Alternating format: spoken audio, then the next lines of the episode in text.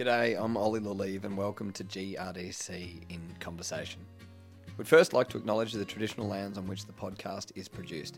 We've travelled to and spoken to people all across southern Australia for this series, and we'd like to pay our utmost respects to the First Nations Australians who have told stories on this land for thousands of years. This series is a GRDC investment that takes you behind the scenes as we sit down with some of the people shaping our grain industry, uncovering their journeys, learning more about their passions and the projects that are part of their everyday. We're uncovering Southern Australia's grain growing regions, chatting with researchers, advisors, growers, advocates, and just about everyone in between. This week, I'm sitting down with Harm Van Rees, and the conversation Harm and I had, we were able to explore things, take a little bit more time, and maybe sit back and look at just agriculture, but life more broadly through the lens that Harm has lived it through. In 2020, he received the Southern Region Recognising and Rewarding Excellence Award. On this episode of GRDC in Conversation, we delve into all the things that Harm has done in his life to get him to where he is, and what he's done since. His story starts as a young fella in the Netherlands, where he was raised until he was about 14. But with his dad getting a job in Australia, it was time to pack up and head across.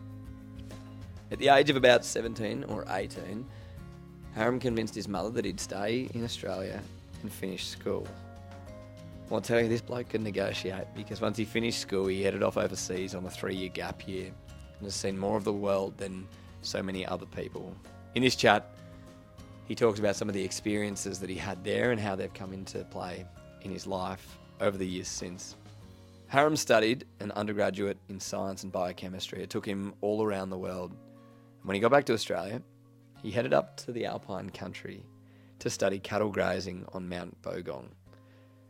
This story is only just the tip of the iceberg of him getting involved in agriculture and his passion for soil conservation, no till farming, everything to do with Australian cropping has just evolved since. So, as you're going to hear, we hear an incredible story of life's journey and travels and getting richer through experiences and how that has shaped him into being such an influential person in Australian agriculture and the grains industry. I mean, um, the, our my career in agriculture has been so fantastic that I mean, it just yeah. I've only got good memories. I can't think of. I mean, of course, there is things that happen that you think, oh, could have done better. But really, as a as a career, I've been very fortunate. I think. Oh, I'm looking forward to the chat then, and I think it, it's the one thing I absolutely love about these chats and conversations is you get the chance to get an insight and kind of reflect on people's lives and what they've done and how different things have influenced the journey they've taken. Yeah, yeah. true. My first question I've got for you though is Harm is definitely not a very common name. So you mentioned it was Dutch, but did you grow up in Europe? Yeah, so I was I was born in Holland, and when I was fourteen, we moved as a family to Melbourne because my dad was he was an engineer and he was working in Australia on the contract. So I was 14, and when I was 18, and in the last year of high school, they left Australia to go back to Europe. They went to England for dad's work. And I begged my mum if I was allowed to stay in Australia. And she, luckily for me, she agreed that I could finish my high school in, in Australia because I really didn't. Well, I had all my friends here and school was going okay and had a my life was here and luckily mum let me stay and I became an Australian and they traveled to many other parts of the world after that. So hmm, that's how it started. That's a huge decision as an 18 year old. Were you just thinking it was going to be one hell of an adventure and just fun with your mates?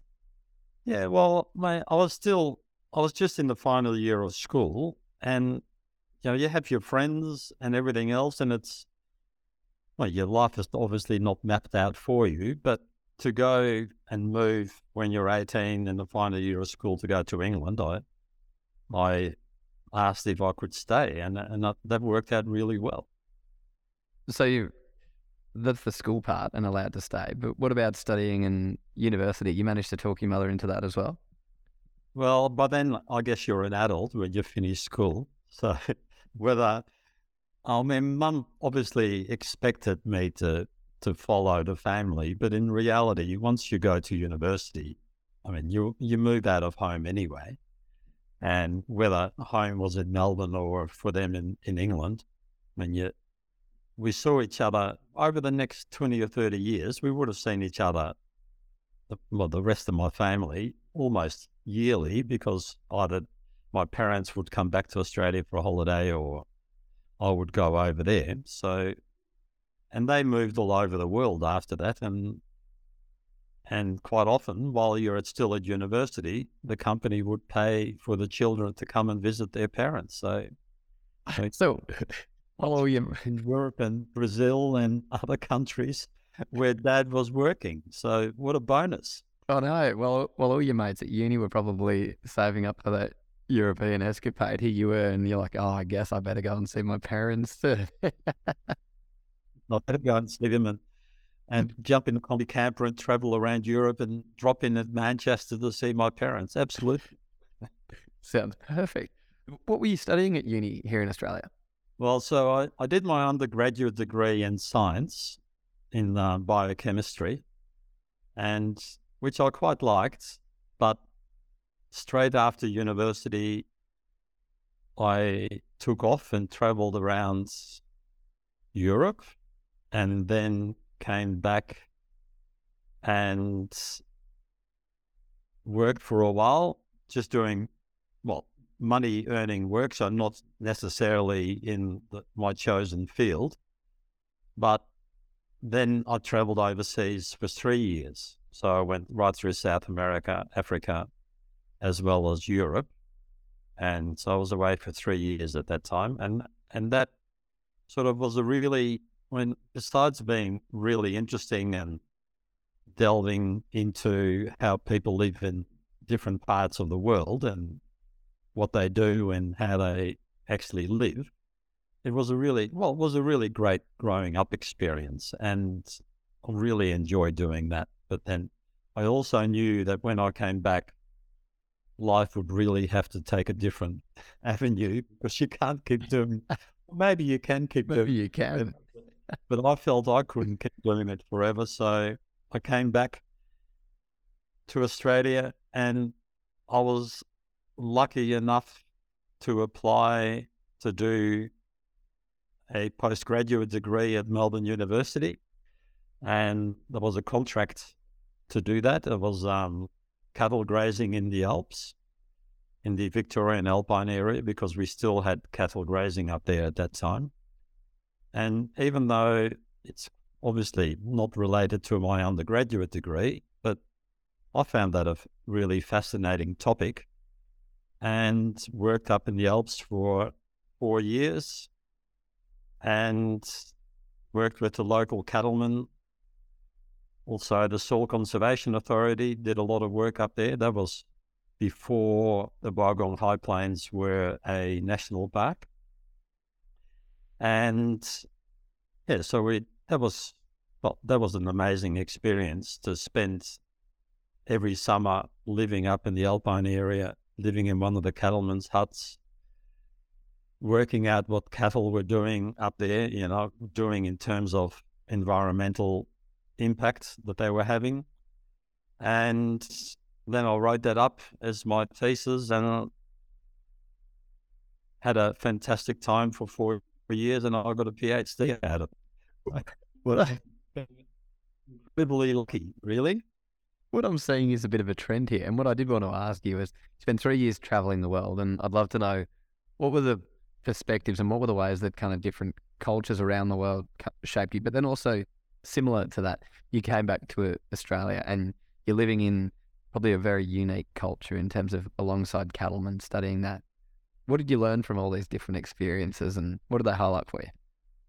Well, it, it especially South America, well, South America and Africa, I mean, the the hardship that people live in, live under in different parts of the world is is pretty amazing. I mean, Africa can be very confronting when you're just traveling overland. And I mean, we we didn't have a lot of money in those days, so you travel in the back of trucks and however you could get to the next destination. And you get to see a lot of how everyday people live.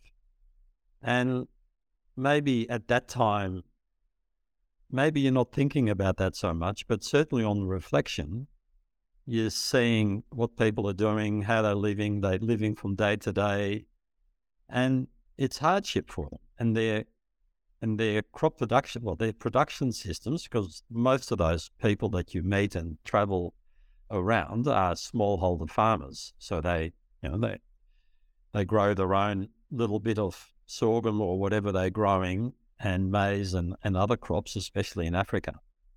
And it's very difficult. And and that has an impact on you, even though you may not be thinking about that as a as a world view. But at the same time, when you're at that age, you experience that and and it wasn't always easy going. I mean, sitting on the back of a truck for 24 hours going through the middle of Sudan can be a bit challenging. And, and it wasn't always safe either. I remember sleeping outside police stations quite often, just on the on the doorstep, and because you weren't allowed to sleep inside, but at least you felt a little bit more comfortable, you know, where you were sleeping, because you know th- some of those places were challenging, and but what an amazing experience when you were young and to be able to do that. So, what an absolutely amazing experience. So th- there were some really early influences around agriculture, and I guess that's the the beauty of perspective and exposure to the different world. But coming back to Australia, working on the high plains and the, the choice of your PhD, looking at the impact of cattle on the Bogong High Plains, did this really ignite that fire around agriculture? Yeah, it did, and well, it was done through the agriculture department at Melbourne University as well, and so I had a lot of, I was then getting a lot of influence from other lecturers and other students who were working more in traditional agriculture rather than what I was doing on the Bogong High Plains. But in relation to what had, was happening on the high plains, the cattlemen were obviously really concerned about losing their leases, and which eventually they did when it became a national park and, and they weren't allowed to graze cattle up there anymore. And then only a few years ago, I went back there. And i I must say, I was pretty horrified because even though there were no cattle, there were heaps and heaps of wild horses, brumbies up there, and deer. And I'm not sure that the Bogong Highlands, I mean, they probably are in the slightly better position or yeah, environmentally than what they were when the cattle were up there. But there's a huge amount of damage being done by the brumbies and, and deer. And there is no movement at all to get rid of those feral animals. And, and I know that brumbies have a, an Australian contact with the man from Snow River and everything else. But ultimately, up there, they cause as much damage as what the cattle were doing. And so, I mean, that's when you get that perspective in life, I guess, when you get older, where you get the dichotomy between different views and and people are had really adhered to those views and they're very strong. So, you know, there was this very strong lobby to get rid of the cattle up there. But that same lobby group aren't complaining about the deer or about the the brumbies. And you think, well, that's not, is that how society works or is that a compromise that we all have to accept? So, I mean, but that, you get those opinions and those, or that, that, those concepts come later in life when you look back and you look at, you know, what's actually happened over that time period and how people behave in relation to current issues that exists all around the place, and and and and that leads us into my agricultural career too, because there's lots of issues there as well, which I'm sure we'll get to later. But that's they all become reflective as you get older. You can look back and see what's actually happening, and I mean, you can't see what's going to happen in the future, but you've got some idea. Yeah, well, I think that's where like learning from the past is so important, isn't it? Because at any point in time when these decisions are made, there are trade offs which are considered, but it, it's actually going, well, at the point when that decision's made, have we made sure that there is enough information there so people can make an informed decision, whether it's for, for their own personal, I guess, agenda of what food they want to eat or whatever it might be in terms of bigger societal kind of decisions as well. Mm. So you finished on the high plains and and, Yeah. can we say now that this this was the stage where you were growing up or you Well, Maybe I was a little bit of a late developer. Yeah. I spent too much time traveling around the world. So I was I was getting into my early thirties by then. And then straight after the high plains. so after I was awarded my PhD, I got I started work with the Soil Conservation Authority and that quickly moved from out the damage that was being done up in the Bogong High Plains in terms of water catchment into a position in the Soil Conservation Authority in Bendigo where I started working on no-till farming because you know no-till farming was just starting to take off then. And the Soil Conservation Authority in Victoria was always working on soil erosion mitigation and especially in cropping country in the Mallee and the Wimmera. And so that's how I started work in the cropping industry because I was working with farmers looking at no-till and how that was actually working for them and improvements in, in production systems. And then it didn't take long to starting feeling uncomfortable in the public sector. And I thought it's high time to jump out of this and start working for ourselves. So my partner Anne and I decided to set up our own consulting business. So I became a cropping consultant and lo and behold, that's exactly the same time the Birchip Cropping Group started. And I already knew Ian McClellan and John Ferrier and some of those farmers that that were the instigators of the cropping group. And well, I was working with them because I was doing their agronomy work at that stage. And then that would have been probably the most amazing thing in my life because here I had a research background and I really wanted to pursue the research side of crop production as well. And the Birchip Cropping Group started. So the synergy was amazing because it gave me this fantastic opportunity to do, to work with farmers who were super enthusiastic about the production systems and doing the science behind it. And so I was extremely lucky to be able to do that. So that, that was in 90, early 90s, started the cropping group. Was the decision easy to leave working for the government and go and establish your own business? Like did you have a number of clients which or potential clients you'd identified and thought this could be an easier jump? Yeah, so I talked to quite a few farmers at that time, and then, but you know, working for the public sector really, I mean, it's great for a lot of people, but for for us or for me, it's not something I really wanted to do. I mean, I like the the idea of challenging yourself and being out there and working with individual farmers, and so I set up our well, we set up our business.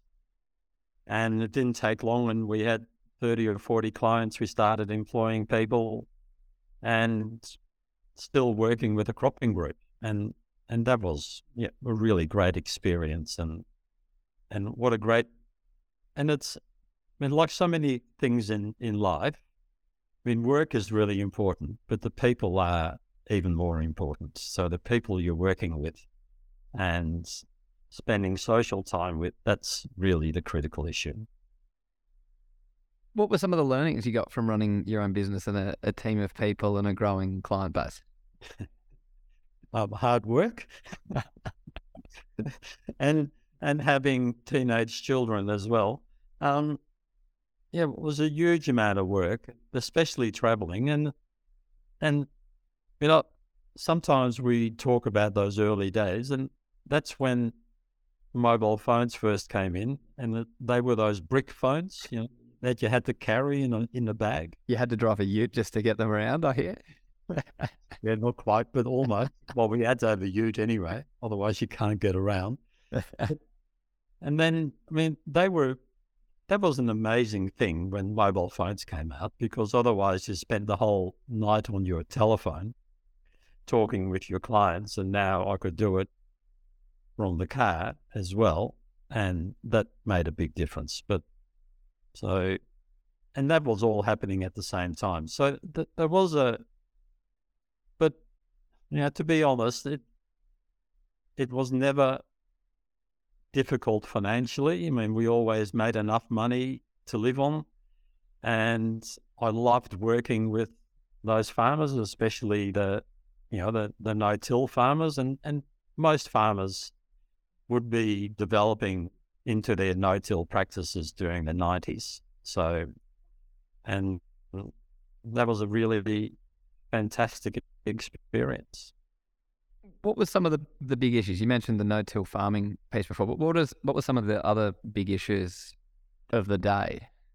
Well, well, no-till farmers requires an increase in the use of agrochemicals, so herbicides particularly, and at the same time, well, I was given another travel award some time ago, and this was in the early late 90s. And already herbicide resistance had come into, um, for some weeds, into the cropping system, especially in ryegrass.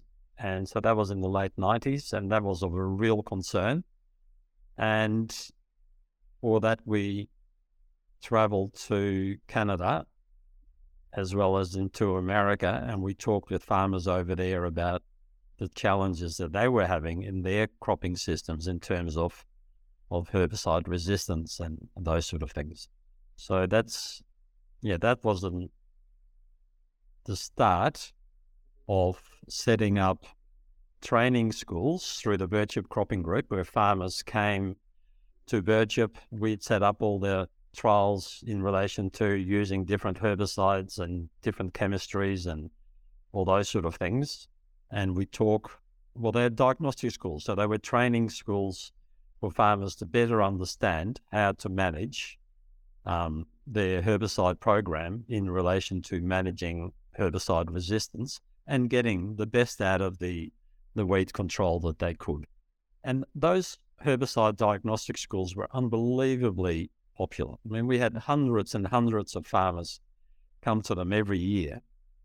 And the sites that we set up, obviously with the BCG, were all spray trials and and you know, there there were amazing days in, in those early days when farmers were really starting to change from cultivation practices to no-till, which goes together with you still have to control your weeds and you're not doing it mechanically, you're doing it chemically.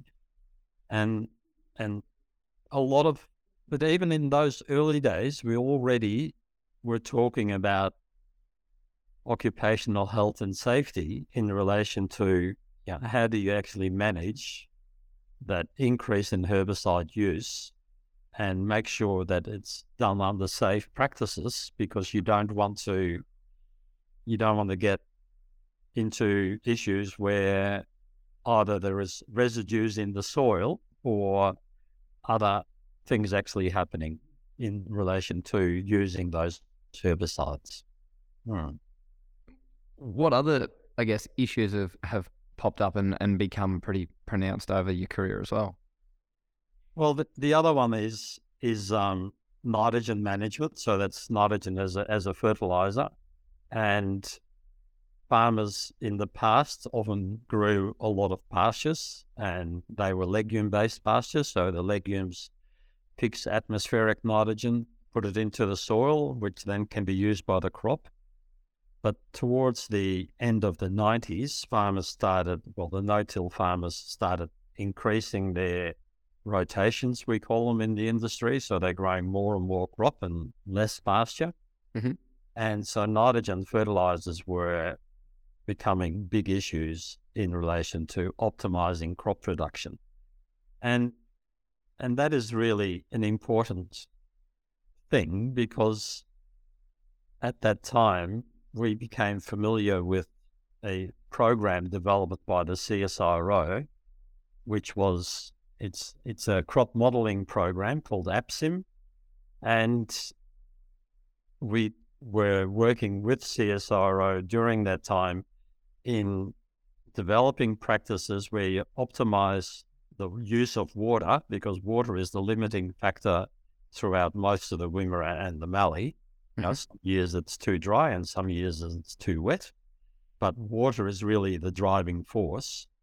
And how to optimize your production systems by utilizing as much water as you could. So that became a big focus of the work that we were doing. And at the same time, there were researchers also developing other tools such as water use efficiency, which is a measure of how much grain you can produce per millimeter of, of rainfall. And once you have those targets set up, then you can really think about the production systems that can optimize the chance of getting to that target. And I mean, that was probably the biggest change in crop production in the 90s and early 2000s when farmers really became aware of how much yield they were losing in inverted commas because they weren't optimizing their use of the water that was either already stored in the soil or fell as rainfall. Yeah, interesting.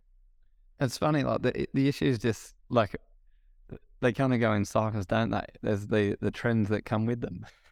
Yeah, that's right. And well, during the early days, there was a lot of dryland salinity because the the sort of the towards the latter part of the 1990s, they were quite wet and there was a lot of dryland salinity. And then the climate came quite a bit drier.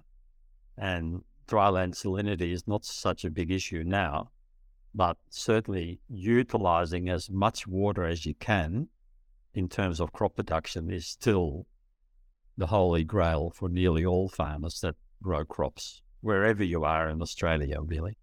Mm. What what has it taught you about, I guess, the the integration and relationship between the science, research, academia, but also, I guess, the practical problem solving ability of farmers, where they can keep, but like these problems keep popping up, but they keep overcoming them. Yeah. Well, and, and that's right. You know, we, we think that in the research fraternity that we've done a great job in developing new practices, but we should never forget that there are really innovative farmers out there who are either fully aware of the new science or they're already developing that themselves on their own farms. I mean, and and to find the synergy between the practice of farming and the science of farming, that is really the holy grail where you can start seeing the big improvements that are being made in crop production. But that also includes include has to include the machinery. The machinery that we now have, well, obviously it's bigger, much, much bigger, but it's also a lot better. Mm. So in terms of no-till farming, the machinery is advanced hugely compared with, say, the early 90s when farmers were doing it themselves. And I even think just the the acceleration, I guess, of of uptake of precision agriculture as well. Like if I think the first farm that I worked on in 2011 in southern New South Wales, we weren't using GPS on really anything. We got GPS on the sprayer, and that was kind of a big advancement. But then, fast forward to 2015, I was working on a on a grain property in Canada, and we were using variable rate fertilizer and seeding applications across that whole country. Like it's amazing how quickly yes. innovation moves. Yeah, and that and that is, has been the biggest change in crop production over the last twenty years for sure. It's that adoption of of new technology, but all together with the understanding of how things are working as well. I mean, it's a synergy between science and practice that has been phenomenal in agriculture, and it's worked extremely well. Hmm. I've got one other question about your business and and the consulting side of things. You mentioned your wife Anne before. So, what was the the I guess the strength that each of you brought, and how did you guys structure your business up so that you didn't cross over and like and keep that work life relationship going? it was very straightforward. So, Anne is extremely practical. Practical. She was born on the farm, and I'm extremely unpractical.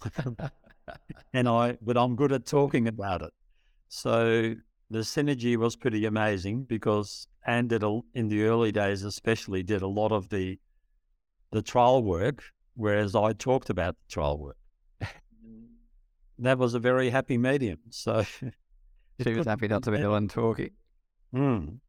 And but never forgetting that at the same time, the Birchip Cropping Group was there, attracting hundreds and hundreds of farmers to the field days. And it didn't take long for that to really, well, look at the Birchip Cropping Group now. I think they're employing more than 20 people and got fantastic facilities and lots of good agronomists working for them, with them, and still many, many farmers. The, the last um, Cropping Group update in February this year, they had well over hundred farmers come to the to the meeting. I mean, it's fantastic. Yeah, it's hugely successful, isn't it? Mm. Now, you've had a little bit to do with the GRDC, and the part I want to chat about. I'm sure there's lots of things we could talk about, but this in 2020, a year which I think many will remember was one that was very significant for the world with lockdowns and everything else. But you guys won the GRDC Excellence Award, and it allowed you or gave you access to travel the world, although the world was shut down at this stage. What what what was the award, and what were you hoping to look at through it? So, well, the award is called the Excellence Award, and and to be honest, when I was awarded it, I thought, oh, this is such a fantastic opportunity, and and this is wonderful that I got this award. But I actually didn't really know that it came together with a bursary, a travel bursary. Yep. I found that out on the same day, obviously, but when I was given the award, I didn't really know that. And so that was in 2020, like you said, just before COVID hit. So already Anne and I decided on the topic that we would choose because you know the, the amount of herbicides being used is increasing all the time and, and other chemicals in farming. And especially there was a lot of pressure already on glyphosate, not necessarily in Australia. Glyphosate is the old Roundup product. And so we decided that we would do the make for the travel award that we would visit farmers and agronomists and researchers in different parts of the world and see how they are dealing with the issue of if and when glyphosate is going to be banned. And so that became the focus for the Travel Award. And, and that's what we actually ended up doing. So obviously not in 2020. We, in 21, we went to Europe. And then last year we went to Canada and Argentina. So I'm going to ask you a very stupid question, and forgive me for asking it, Aaron, but why did you need to travel the world to look at this? Um, well, you could do it by phone, but when you're sitting down with a group of French farmers, and luckily for us, I mean, I can speak a little bit of French because of, well, I mean, because of the past, I guess, but nothing to have a discussion on the technical subject. I mean, nowhere near that. But for us, luckily, a lot of the French, young French farmers speak really good English. And there is only one way, really, to understand farming practices, how farmers feel about changing in government direction or in, in limitations on what they can do, is to be with them. I mean, you can't do that over the phone or over Zoom. And but sitting down with them, walking out in the fields, looking at their crops, discussing their wheat problems and management issues that they have in relation to controlling weeds or other pests or whatever issue they have on the farm, you can only do that in person. You can't do that in Zoom. And it's hard enough to do these kind of things when there's only two people. But just imagine if there were 10 farmers sitting there on the other side and half the time they're speaking in French amongst each other, you wouldn't have a clue what's going on. Yeah, an absolute nightmare. And so, so you mentioned um, it was really important to get on the ground to understand how they're feeling. So let's chat about the Europeans first. But how were they feeling about the changing landscape? And I guess the, the influence that society is having on agriculture and especially around the influence around um, ag chemicals. Yeah. So there's there's really two sides to that. So and the farmers realise this too. They know that public perception is changing, but at the same time, they also know that a very large part of their income comes from EU subsidies. So, and already they're doing many things on their farms to get those subsidies. Well, they all get subsidies, but to get additional subsidies.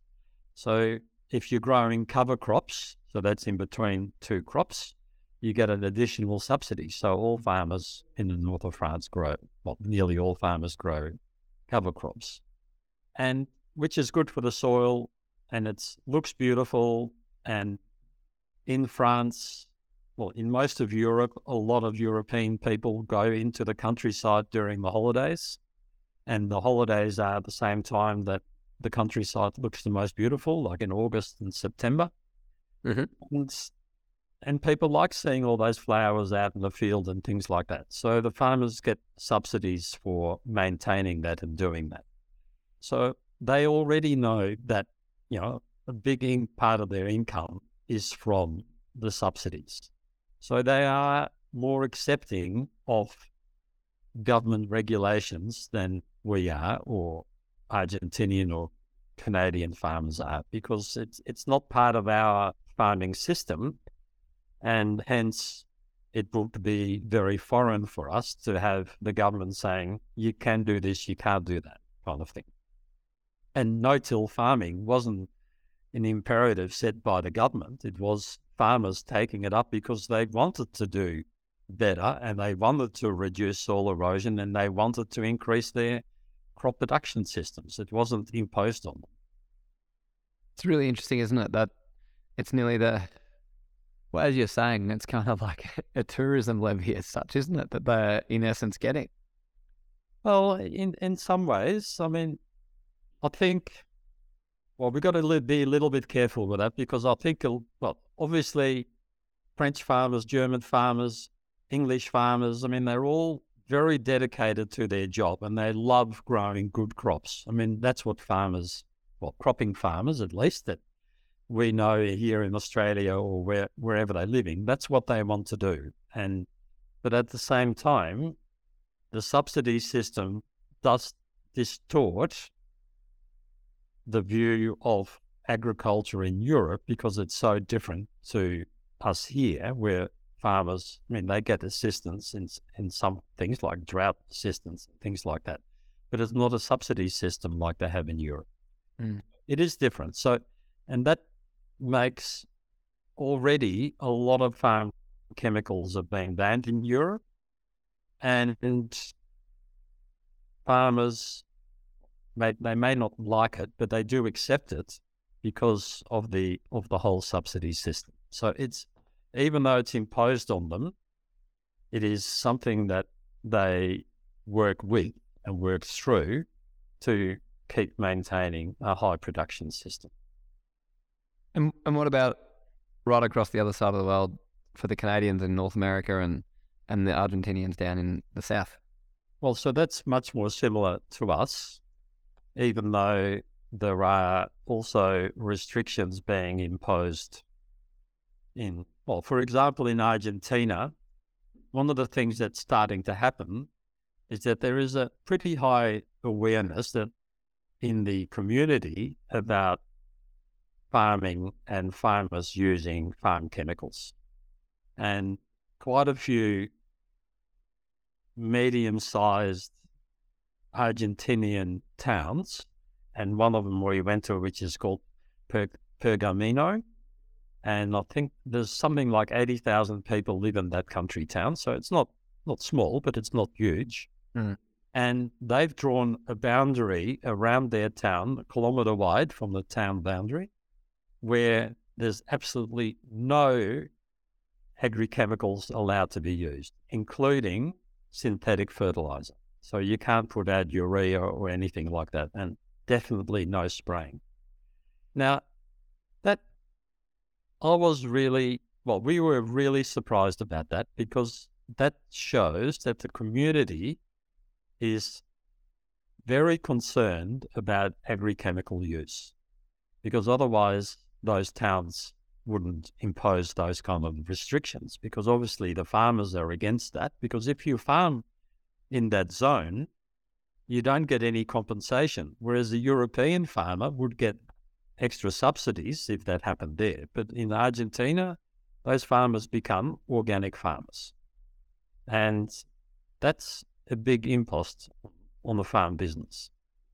And but it shows that there is community concern about the use of agri-chemicals. And in and for example, in Canada, they are also becoming more aware of these type of issues. So in Canada, they well, their harvest starts when winter starts, or their harvest goes into the winter. And if they can't get their harvest off and it starts snowing, then they can't get it off because the crop is underneath the snow. Mm-hmm. So they use um, Roundup or glyphosate as a desiccant, so to dry down the crop, and and they are and there is public concern about that because you know you're spraying a crop that is going to be harvested, and with a with an agri chemical, but but that's also registered in Australia.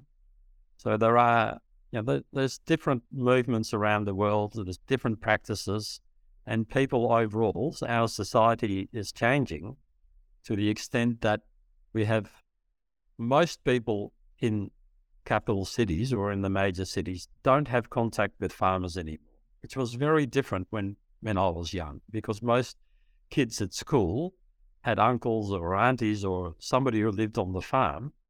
And if there was a concern, you can ring up your family member and say, you know, what's going on here? But that that doesn't happen anymore. So the the social environment is now very different. And there is a growing concern around the world in the use of agri-chemicals. And and that's something we have to realize, and we have to, and I think most farmers in Australia do realize that, but and we should be prepared for arguing the case and having really good data to support the case where we're saying, look, the use of agri-chemicals is important because, well, for two reasons. Probably most importantly, that we're feeding 8 billion people and growing every day. And to do that organically or without agri-chemicals, I think would be, well, I think what happened in Sri Lanka is clear that it's impossible. I mean, you can you can work towards that, but you can't do it from tomorrow. Mm. And so that's a really important thing that we have to remember that, you know, it's going to be difficult for the world to be totally chemical free in agriculture without really good planning and without really good data on how that is going to work. Because it's it's a hard thing to do. And a few months ago with the grandkids, we took them to Vietnam and I learned there that Vietnam has banned the use of glyphosate.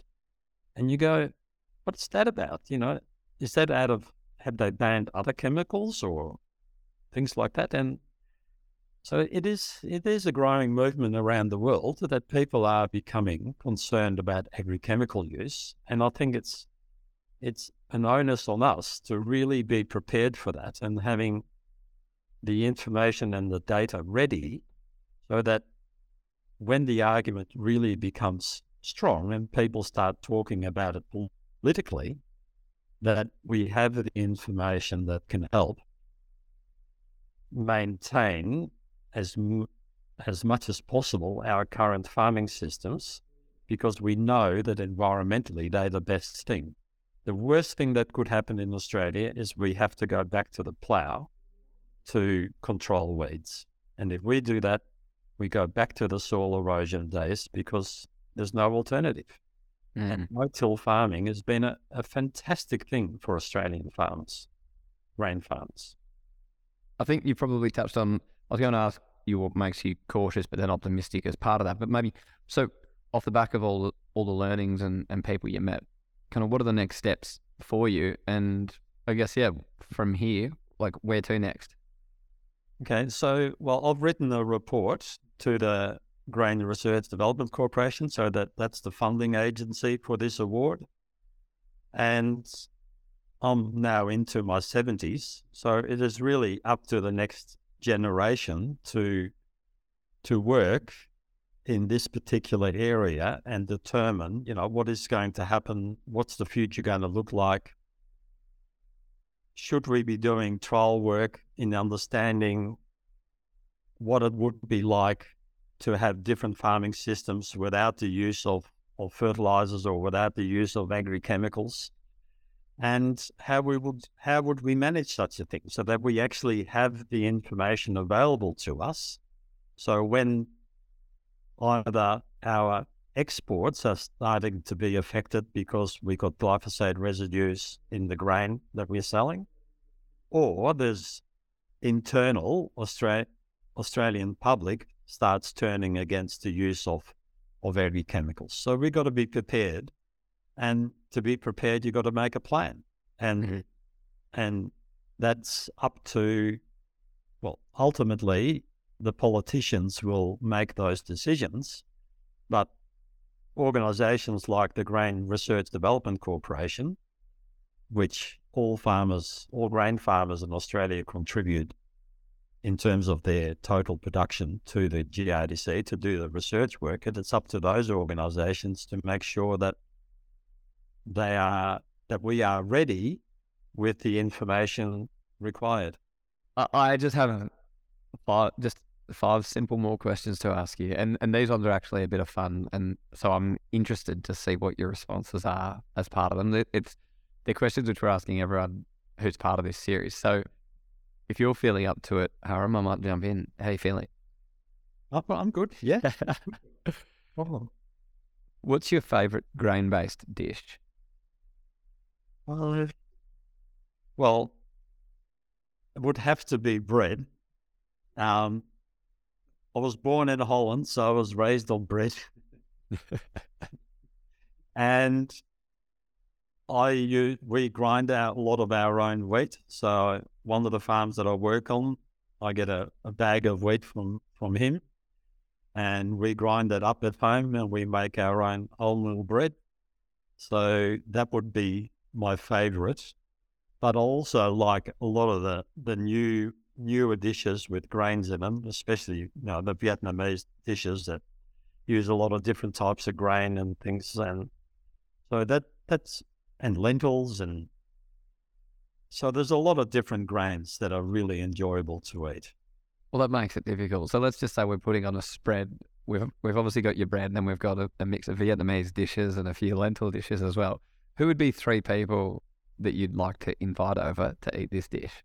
Oh, um, well, one would be definitely Ian and Anne McClellan, so Birchip Farmers, and also John and Robin Ferrier, because those four people I've worked with for a long, long time.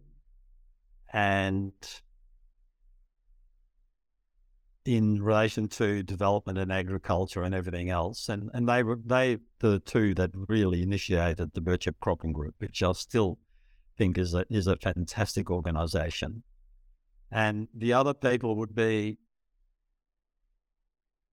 to get a bit of argument and discussion going.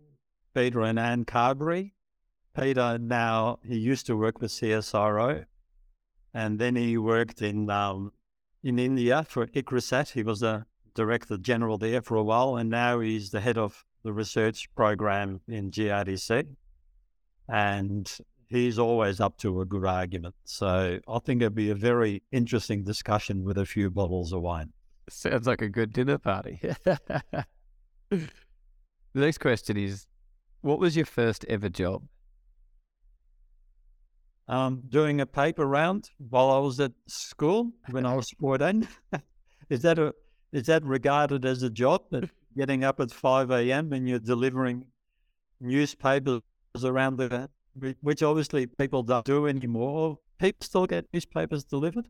I don't anyway. Not, not by young kids on their bicycle with all the newspapers in the the back. I used to do one as well, and I tell you, because you had to apply for areas. The area I lived in growing in Sydney couldn't have been any hillier if I had tried. So what I did, I managed to con mum into driving me around, and I stood out of the sunroof and threw them all out. well, I can assure you, my mum and dad would never have done that. it was me having to get up at five o'clock and doing it. but that was my first job ever. Yeah. There you go. What's something that you've still got on your bucket list? Um, well, there are still many. Well, one thing I would, well, two things really. I would like to see, in terms of this, the whole work in relation to agri chemicals, that we actually have a program in Australia that really looks at the impact of the chemicals we're using on soil and how much is how much is left in the soil, what impact it has on the soil microbiology, and also in relation to what's actually in the grain that we export. And because I think if we are prepared for the inevitable, and to me, it is inevitable that there's going to be pressure on farmers in Australia in terms of chemical use. I mean, it's not going to go away around the world. And we are a huge exporting nation, so we should be aware of that. So I'm really hoping that that that is actually is going to occur. Yeah. I've got a, another question. This is not so. I'm taking my five questions to six. Another question I want to ask you: Do you ever think you'll fully retire? uh, that's a very common topic around our dinner table. it's and actually sent it to me to ask you. No. um, it is. Well, I think I would find it very because I don't really know what retire means. I'd have to find something really good to do. I mean, I like gardening, but there's there's only I, there's only so much gardening that I can do before I go. I get edgy and my brain is not working, and I need to do something. Yeah, and so, but I mean, I'm sure that as we all get older, I mean, there are many people that I know who are older than I am, and they they keep an active interest. You know, one of my greatest mentors in agriculture was a guy called Neil Clark, and unfortunately, Neil died last week. Maybe that's why I'm thinking of him. But he was in his 80s, and he, his mind was, was still really active in terms of wanting to know what farmers were doing and everything else. So, yeah, and maybe that's enough to keep the contact with the farming community rather than trying to run research programs because we've got so many good young researchers and agronomists out there who are doing who are much more up to date than I am currently with all the farm chemicals that are being used and practices and everything else. So not and I think Australian agriculture is actually in really good hands. The GRDC do a fantastic job. I mean, we're the envy of the whole world of having that organization. Nobody else has got close to what we have. with the Grain Research Development Corporation. And it, is an amazing opportunity where the, all farmers in Australia contribute to this pool of money for agricultural research, extension, and adoption. And mm. it's an amazing thing. Absolutely. Yeah. Thank you. I'm, I'm fascinated by people and their stories. And I think for you, of, of what you've done, it's absolutely incredible. And thank you for sharing your story with us. Thanks for joining us for the GRDC In Conversation podcast. This series is a GRDC investment that's sharing the stories of the people who are living and breathing the Aussie grains industry. Make sure you check out some of our other conversations and hit follow on your favourite podcast app to never miss an episode.